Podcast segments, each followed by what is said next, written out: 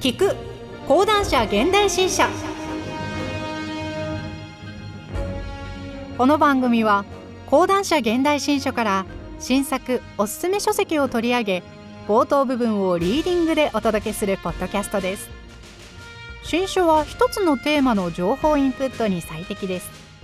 ちょっとした興味を掘り下げるきっかけに立ち読み気分でお聞きください。さて今回お届けする新書は帝国と宗教島田博美著。担当ナレーターは小野原睦美です。本書の概要。ローマ帝国やオスマン帝国中華帝国やモンゴル帝国に至るまで世界の歴史は帝国滅亡の奇跡に他ならないそしてそれは東西の宗教が歩んできた道のりとも重なっている。帝国は領土拡大のため宗教を利用し宗教は信者獲得のため帝国を利用してきた。帝国と宗教という視点から世界史を捉え直す歴史ファン必読の一冊。本書の内容第1章。帝国と宗教はどう結びつくのか。第2章。なぜローマ帝国はキリスト教を国教にしたのか。第3章。中華帝国は宗教によって統合されていたのか。第4章。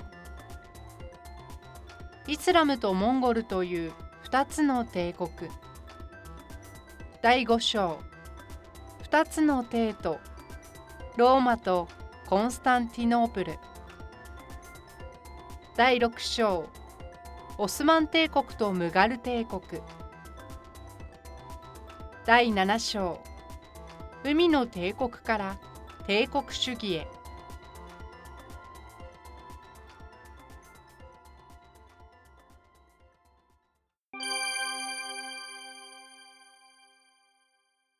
はじめに世界の歴史は帝国が作る現代においてはすでに過去のものとみなされていた帝国が新たな装いを持って台頭しているかのように思えます。そもそも帝国とは皇帝を頂点として複数の国や民族を支配し次々に領土を拡大させていく国家のことです。この帝国という観点から現代を見れば昨今のロシアや中国の姿がオーバーラップします。自国の利益のために周辺地域を平らげ勢力を拡大させようとする。その振る舞いは帝国として捉えるべきかもしれません。ロシアは2022年2月、隣国のウクライナに軍事的な侵攻を仕掛けました。これに先立つ2014年には、ウクライナ領だったクリミアが独立し、ロシアに併合されるという事態が起こっています。この動きは、今回のウクライナ侵攻の布石でした。ここ数年の出来事を考えても、ロシアは半島をひたすら膨張させていく帝国ではないか。そうした懸念が生まれています。一方中国は1997年にイギリスから返還された香港を特別行政区として取り込み社会主義と資本主義が並存する一国二制度を取ってきました。ところが2020年政府は香港国家安全維持法を制定。施行し香港を中国の他の地域と同じ社会主義に転換させようと圧力をかけるようになってきました。やがて中国は台湾に侵攻し中国は一つを文字通りに実現するのではないか。新疆ウイグル自治区やチベット自治区の状況を踏まえるならば経済大国にのし上がった中国がこれから帝国として振る舞っていくのではないか。そうした不安を感じさせるのです。第二次世界大戦後において覇権国家として君臨してきたアメリカ合衆国は世界の警察官としての役割を果たせなくなり力に陰りが生じています。それでも経済学者の水野和夫などが指摘しているようにアメリカは金融帝国として君臨しバーチャルな電子金融空間に半島を広げ莫大な富を蓄積しています。IT 技術の進展がこれまでは存在しなかった新しい帝国を生み出したのです。水野和夫資本主義の終焉と歴史の危機集英写真書などこのように現代においても帝国は世界の動向を考える上で欠かせないキーワードです。そもそも世界の歴史とは帝国の滅亡の奇跡に他なりません。古代から地球上には数多くの帝国が生まれ半島を広げてきました。そしてどの帝国も最終的には滅亡していったのです。古代においてはアッシリアやアケメネス朝ペルシアの帝国が生まれました。ついでアレクサンドロス大王が登場しその帝国を広げます。中国でも古代から中華帝国と呼ばれる帝国が生まれさまざまな形で発展していきました。やがてその後のヨーロッパの歴史を規定するローマ帝国が生まれます。そしてイスラム教を拡大することになるイスラム帝国が登場し東の世界と西の世界を一つに結ぶモンゴル帝国も台頭していきます。大航海時代に入るとスペインやポルトガルそしてイギリスの各帝国が頭角を現します。他にもアメリカ大陸やアフリカ大陸には独自の帝国が誕生しました。現代は新たな帝国の時代なのか私たち日本人も帝国主義の時代には大日本帝国を作り上げました。日本が帝国であったことの名残は帝国ホテルや帝国劇場に示されています。東京の地下鉄である東京メトロも2004年までは帝都高速度交通営団と称しており政府と東京都が出資する公営の鉄道でした。帝都とは帝国の首都を意味します。あるいは酒造メーカーの大手であるサントリーが寿屋から社名変更した翌年の1964年に1万2000円で発売したウイスキーの名がインペリアル、皇帝、あるいは皇室を意味するでした。戦前の時代、サントリーは洋酒報告を理念として掲げ戦後も広告には旗日にはきっと日の丸を掲げましょうと書き添えられ国旗掲揚運動を提唱していましたインペリアルという呼び名もそうしたサントリーの社風に基づくもので大日本帝国へのノスタルジーさえ感じさせます帝国は国家とは異なるものです帝国とはまるでそれが本能であるかのように領土を広げていきます。それが帝国の本質なのです。大日本帝国の半島が最大に広がったのは太平洋戦争が始まって間もない1942年のことで740万平方メートルに及びました。実に世界の総面積の6.32%を占めるまでに至ったのです。これはササン朝ペルシアの半島に匹敵します。ちなみにローマ帝国は650万平方キロメートル、オスマン帝国は520万平方キロメートル。つまり大日本帝国は古代ローマ帝国やオスマン帝国よりも半島を広げたのです。今国境を越えるためには国籍を持っている国家の発行する旅券パスポートを携行する必要があり相手国からも殺傷ビザを得なければなりません。観光のためのビザなし渡航も可能にはなってはいますが基本的にパスポートもビザもなしに海外に渡ることはできません。その点一度帝国が形成されれば人々はその半島内を自由に行き来することができます。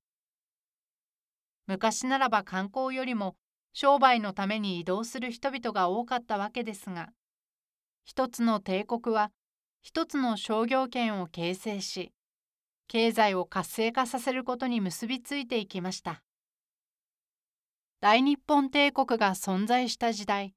傀儡政権であった満州帝国や中国本土は外地と呼ばれていました。それに対して国内は内地です。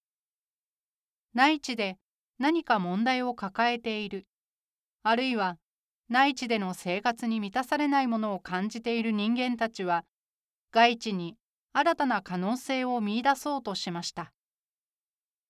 そうした人々の心象を印象的な形で描き出したのが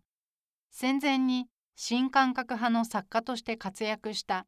横光リーチの長編小説「上海岩波文庫」です。私たち日本人の中に帝国へのノスタルジーがあるとしたらこうしたことが関わっているのかもしれません。より広い世界を自由に行き来したい。そんな思いがかつての帝国を実情とは異なるものとしてかもしれませんが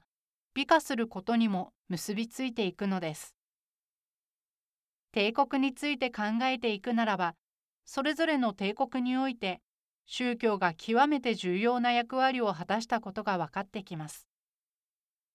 それは本書に登場するローマ帝国や中華帝国イスラム帝国でも同様でした。詳しくは順を追って見ていきますが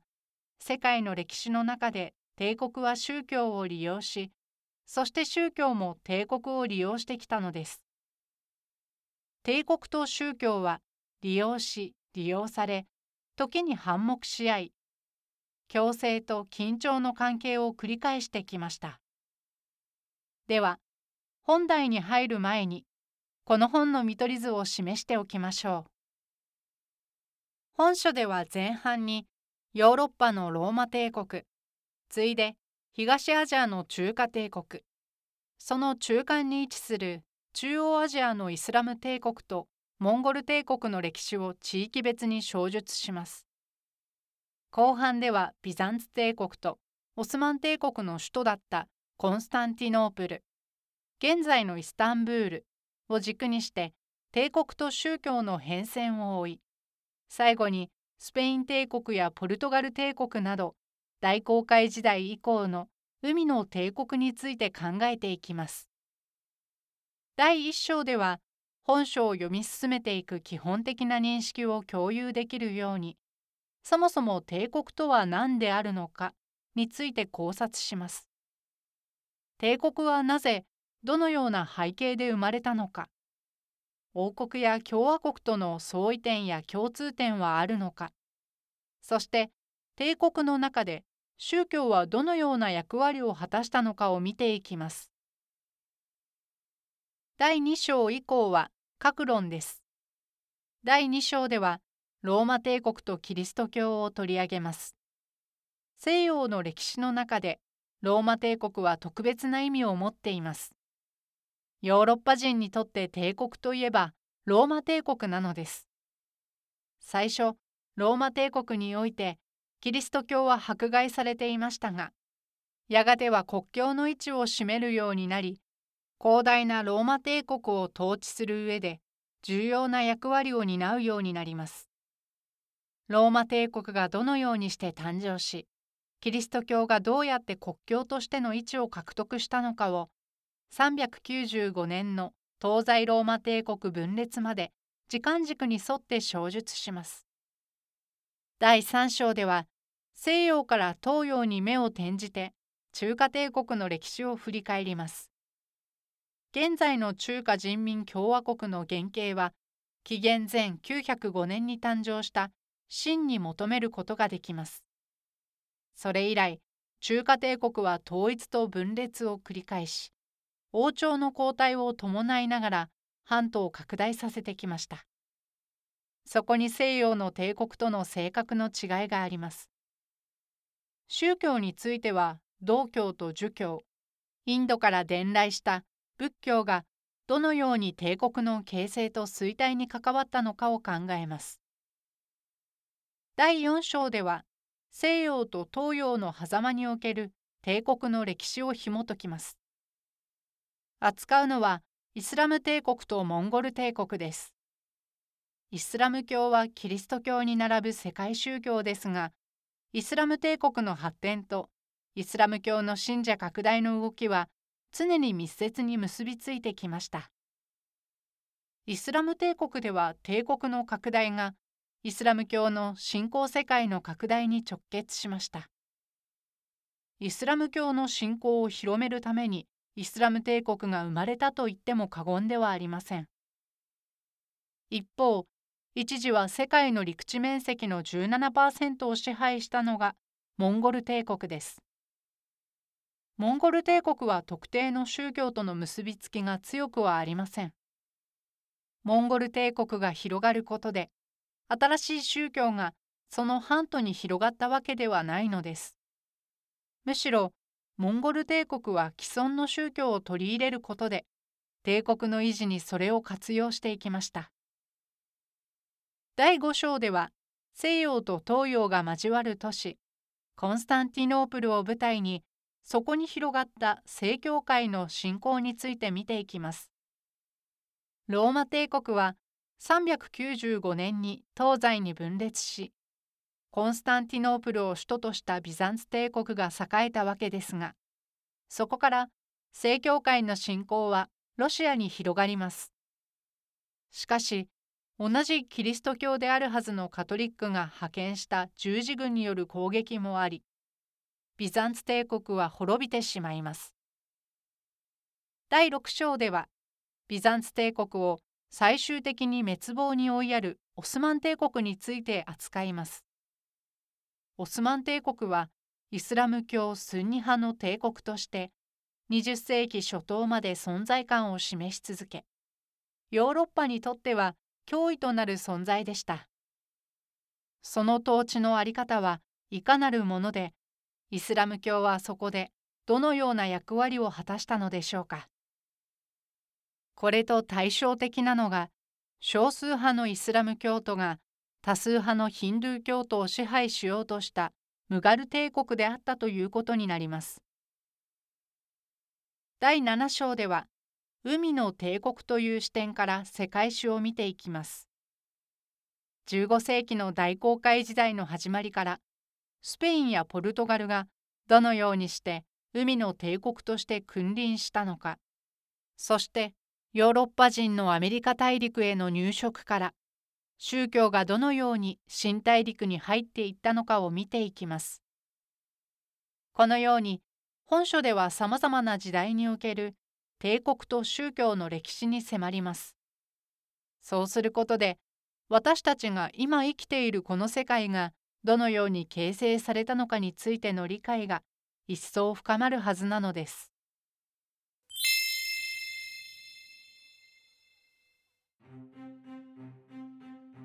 今回は講談社現代新書から島田博美著帝国と宗教をお届けしました。番組ではリスナーの方からの投票を受け付けております Spotify で聞かれている方はぜひ投票やアンケート機能を使って番組に声をお寄せください最後に audiobook.jp からのお知らせです